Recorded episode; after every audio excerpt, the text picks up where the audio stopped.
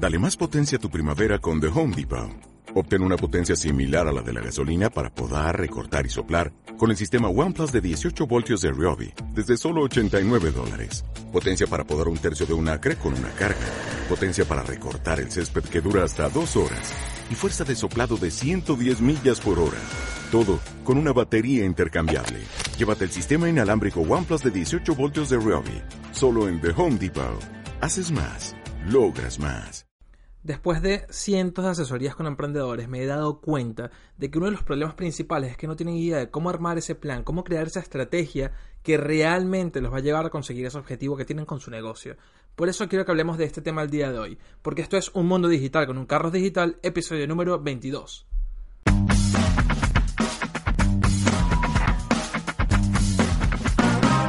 Muy buenas colegas digitales, el día de hoy venimos a hablar de estrategia, estrategia digital, estrategia de marketing, online, offline, como sea, pero buen marketing, marketing bien hecho, cómo vender más, cómo hacer crecer el negocio, todo el tema, cómo armamos un plan, qué es lo que tenemos que hacer, qué queremos hacer, cómo lo vamos a hacer, qué está pasando, qué podemos aprovechar, todo esto hay que tomarlo en cuenta. Y es que hay demasiadas opciones al momento de plantear una estrategia como tal. Tenemos cientos de redes y cada red con una opción diferente, aparte de esto hay que sumar nuestro propio contenido, nuestras posibilidades, nuestro negocio como tal, nuestro modelo de negocio, nuestros asociados, nuestras posibilidades, nuestro entorno, nuestro público. Hay que tomar demasiadas cosas en cuenta. Entonces, ¿qué es lo que debemos hacer? ¿Cómo debemos comenzar? ¿Cómo vamos a, tomar este tema? Pues yo he tratado de reducirlo al día de hoy a cinco consejos fundamentales que seguro se pueden extender muchísimo más y te puedes tener un montón de dudas. Pero el día de hoy lo quiero reducir a cinco consejos, ¿vale? Entonces vamos con el primero. El primero sé que puede sonar redundante, absurdo, poético, clickbait, llámalo como quieras, pero es que la verdad es que el primero es la acción, ¿ok? Esta es la primera parte de todo, de todo el plan, de toda la estrategia, con qué vas a comenzar, cuál va a ser tu primer paso y darlo, ¿ok? Es que es literal, ¿vale? ¿Qué pasa? Vamos a suponer que quieres montar una heladería. Quieres montar una heladería, pero de repente dices, bueno, mi primer paso para montar la heladería es realmente crearme una cuenta de Instagram. No tu primer paso para montar la heladería es buscar proveedores, es buscar un local, buscar presupuestos. Eso debería ser tu primer paso para montar la heladería, buscar temas ya físicos, reales, cosas que no puedes eliminar de la noche a la mañana. Una acción que tú dices, pues ya me amarré a esto, ya no puedo cambiarlo y tengo que continuar. Esa debería ser tu primera cosa en la mente, o sea, debería ser tu primera opción, la acción, moverte hacia eso pero con algo que no puedas echar para atrás. Empezar a generar contactos para que tu negocio pueda crecer lo que haga falta, ¿ok?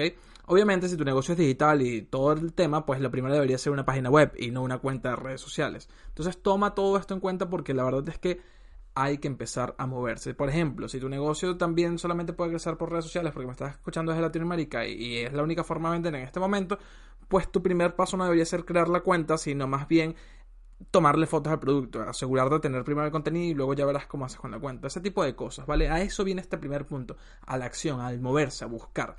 El segundo punto es adaptarte. Y no solo adaptarte, sino hacer un plan. En tu plan, en todo este trayecto que vas a trazar, permite el espacio a la adaptación. ¿Qué significa esto? Cuando comenzamos a desarrollar un proyecto nos encontramos con un montón de cosas, ¿vale? Y en, temas de, negocios, eh, en temas de, de mentoring, llamamos esto pivotar una idea. ¿Qué significa esto? Significa que tú tienes, qué sé yo, una heladería orgánica, pero resulta que por alguna razón la gente de tu localidad no quiere una heladería porque está saturada de heladerías pero tú podrías vender cualquier otra cosa parecida en temas de dulces. Eh, podrías vender yogur helado, por ejemplo, y ahí destacas más. O pivotas la idea de simplemente una heladería infantil a lo que puede ser una heladería para adultos orgánica, de frutas, con, colores, eh, con temas más, más adultos en los cuales hablas de salud, sin perder, tener un buen gusto y refrescarte todo esto hay que tomarlo en cuenta. ¿Por qué? Porque tú dirás, bueno, pero es que las ideas se parecen bastante. Sí, exacto, ese es el punto. Te adaptaste a tu entorno, a lo que te pedía el mercado, ¿vale? Esto se puede aplicar con cualquier otro tipo de negocio, pero creo que ya captaste la idea. Estoy hablando de, de, tu posibilidad de adaptarte al entorno y optimizar esos procesos que te hacen falta para poder seguir creciendo y no imponer tu idea ante el mercado, sino adaptarte al mercado que es el que realmente te va a permitir existir. ¿Ok? El tercer punto es la formación. Ve entendiendo tu entorno y nunca dejes de informarte sobre todo lo que afecta a tu negocio. ¿Qué quiere decir esto? no tienes que ser un maestro del marketing, pero sería bueno que tengas una formación leve sobre marketing y ventas. No tienes que ser un experto en, helados porque puedes tener un, buen distribuidor. Pero, por ejemplo, si pasas al tema orgánico, sería bueno que veas nuevas recetas, que te metas a hablar con nutricionistas, que veas qué es lo que hace falta, eh, que te informes un poco más sobre cómo desarrollar la idea orgánica al tema de sostenible también. Quizás haces que todos tus productos ahorren energía y captas mejor el público. Este es el tema de seguirte formando y seguir investigando y seguir analizando qué es lo que pasa en tu negocio y cómo vas a crecer realmente y cómo vas a distribuir tu mensaje el día de mañana y cómo vas a seguirle diciendo a la gente, oye, no sigo siendo el mismo de hace dos años, ni siquiera desde hace seis meses, sino que yo voy creciendo y voy creciendo contigo, ¿vale? Seamos parte de esta comunidad. Eso es lo importante, eso es crear marca, ¿ok? Y el día de hoy recuerden que si no estamos creando marca, no estamos haciendo negocio. Para poder hacer negocio, estamos creando marca y estamos haciendo algo sustentable, estamos haciendo algo que crezca con nosotros. Nuestra marca es un niño y ese niño tiene que pasar por todo el proceso de, la infancia, de la, infancia, sí, de, y luego la adolescencia y luego la adultez por fin, hasta que por fin se vuelva viejo, mayor, sustentable, te mantenga y vayas con el siguiente negocio. Y sé que quizás estoy hablando muy rápido y tengas que decirme, Carlos, cálmate un poco, pero es que este tema me llena de energía, porque este es el tema por el que realmente me formé y por, eh, y por este tema es que estoy aquí, para ayudarte a, tener un negocio, pero a largo plazo, ¿ok? No a reventar el mercado en dos días, porque eso no pasa, esto no sucede. Entonces lo importante es que siempre tengas un plan en el que realmente puedas tener un futuro constante y tu negocio vaya creciendo contigo. Por eso es que creo que lo más importante en todo negocio es que el dueño, el jefe, el mandamás, el que tuvo la mejor idea, el que decidió sacarlo adelante, se forme, ¿ok?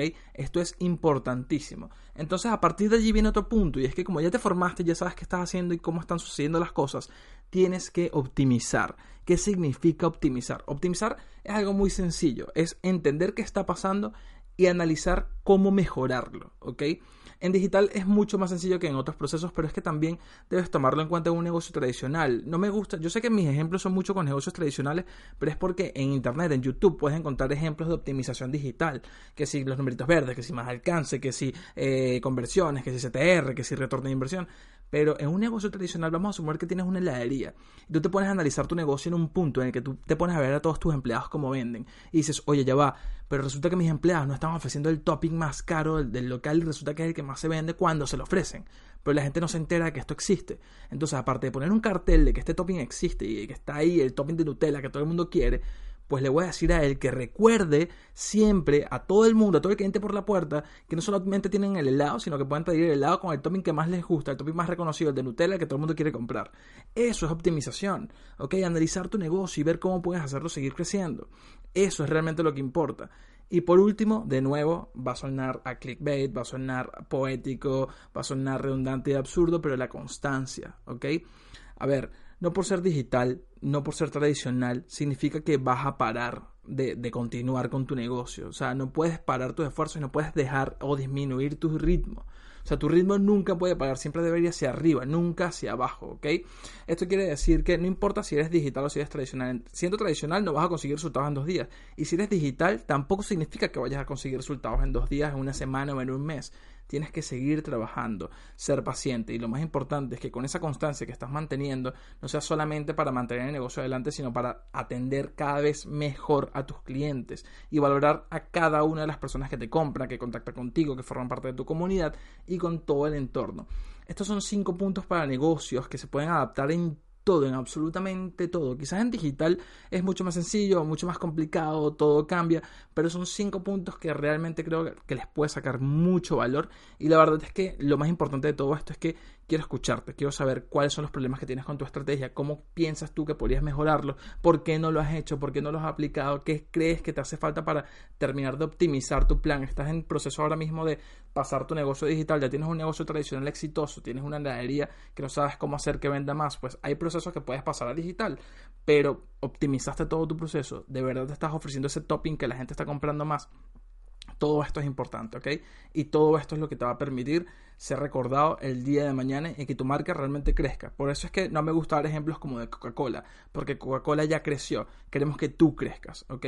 Y bueno, sin más nada que agregar, este fue todo el episodio de hoy. De igual forma te dejo todas estas preguntas porque espero respuestas. Quiero que me contactes, quiero que me digas, oye, sí, Carlos, quiero hacer esto, no quiero hacer esto, ¿qué está pasando? Ayúdame, ¿cómo lo puedo hacer? ¿Cómo no lo puedo hacer? Me gusta esta idea, ¿tú qué crees? Tú dímelo.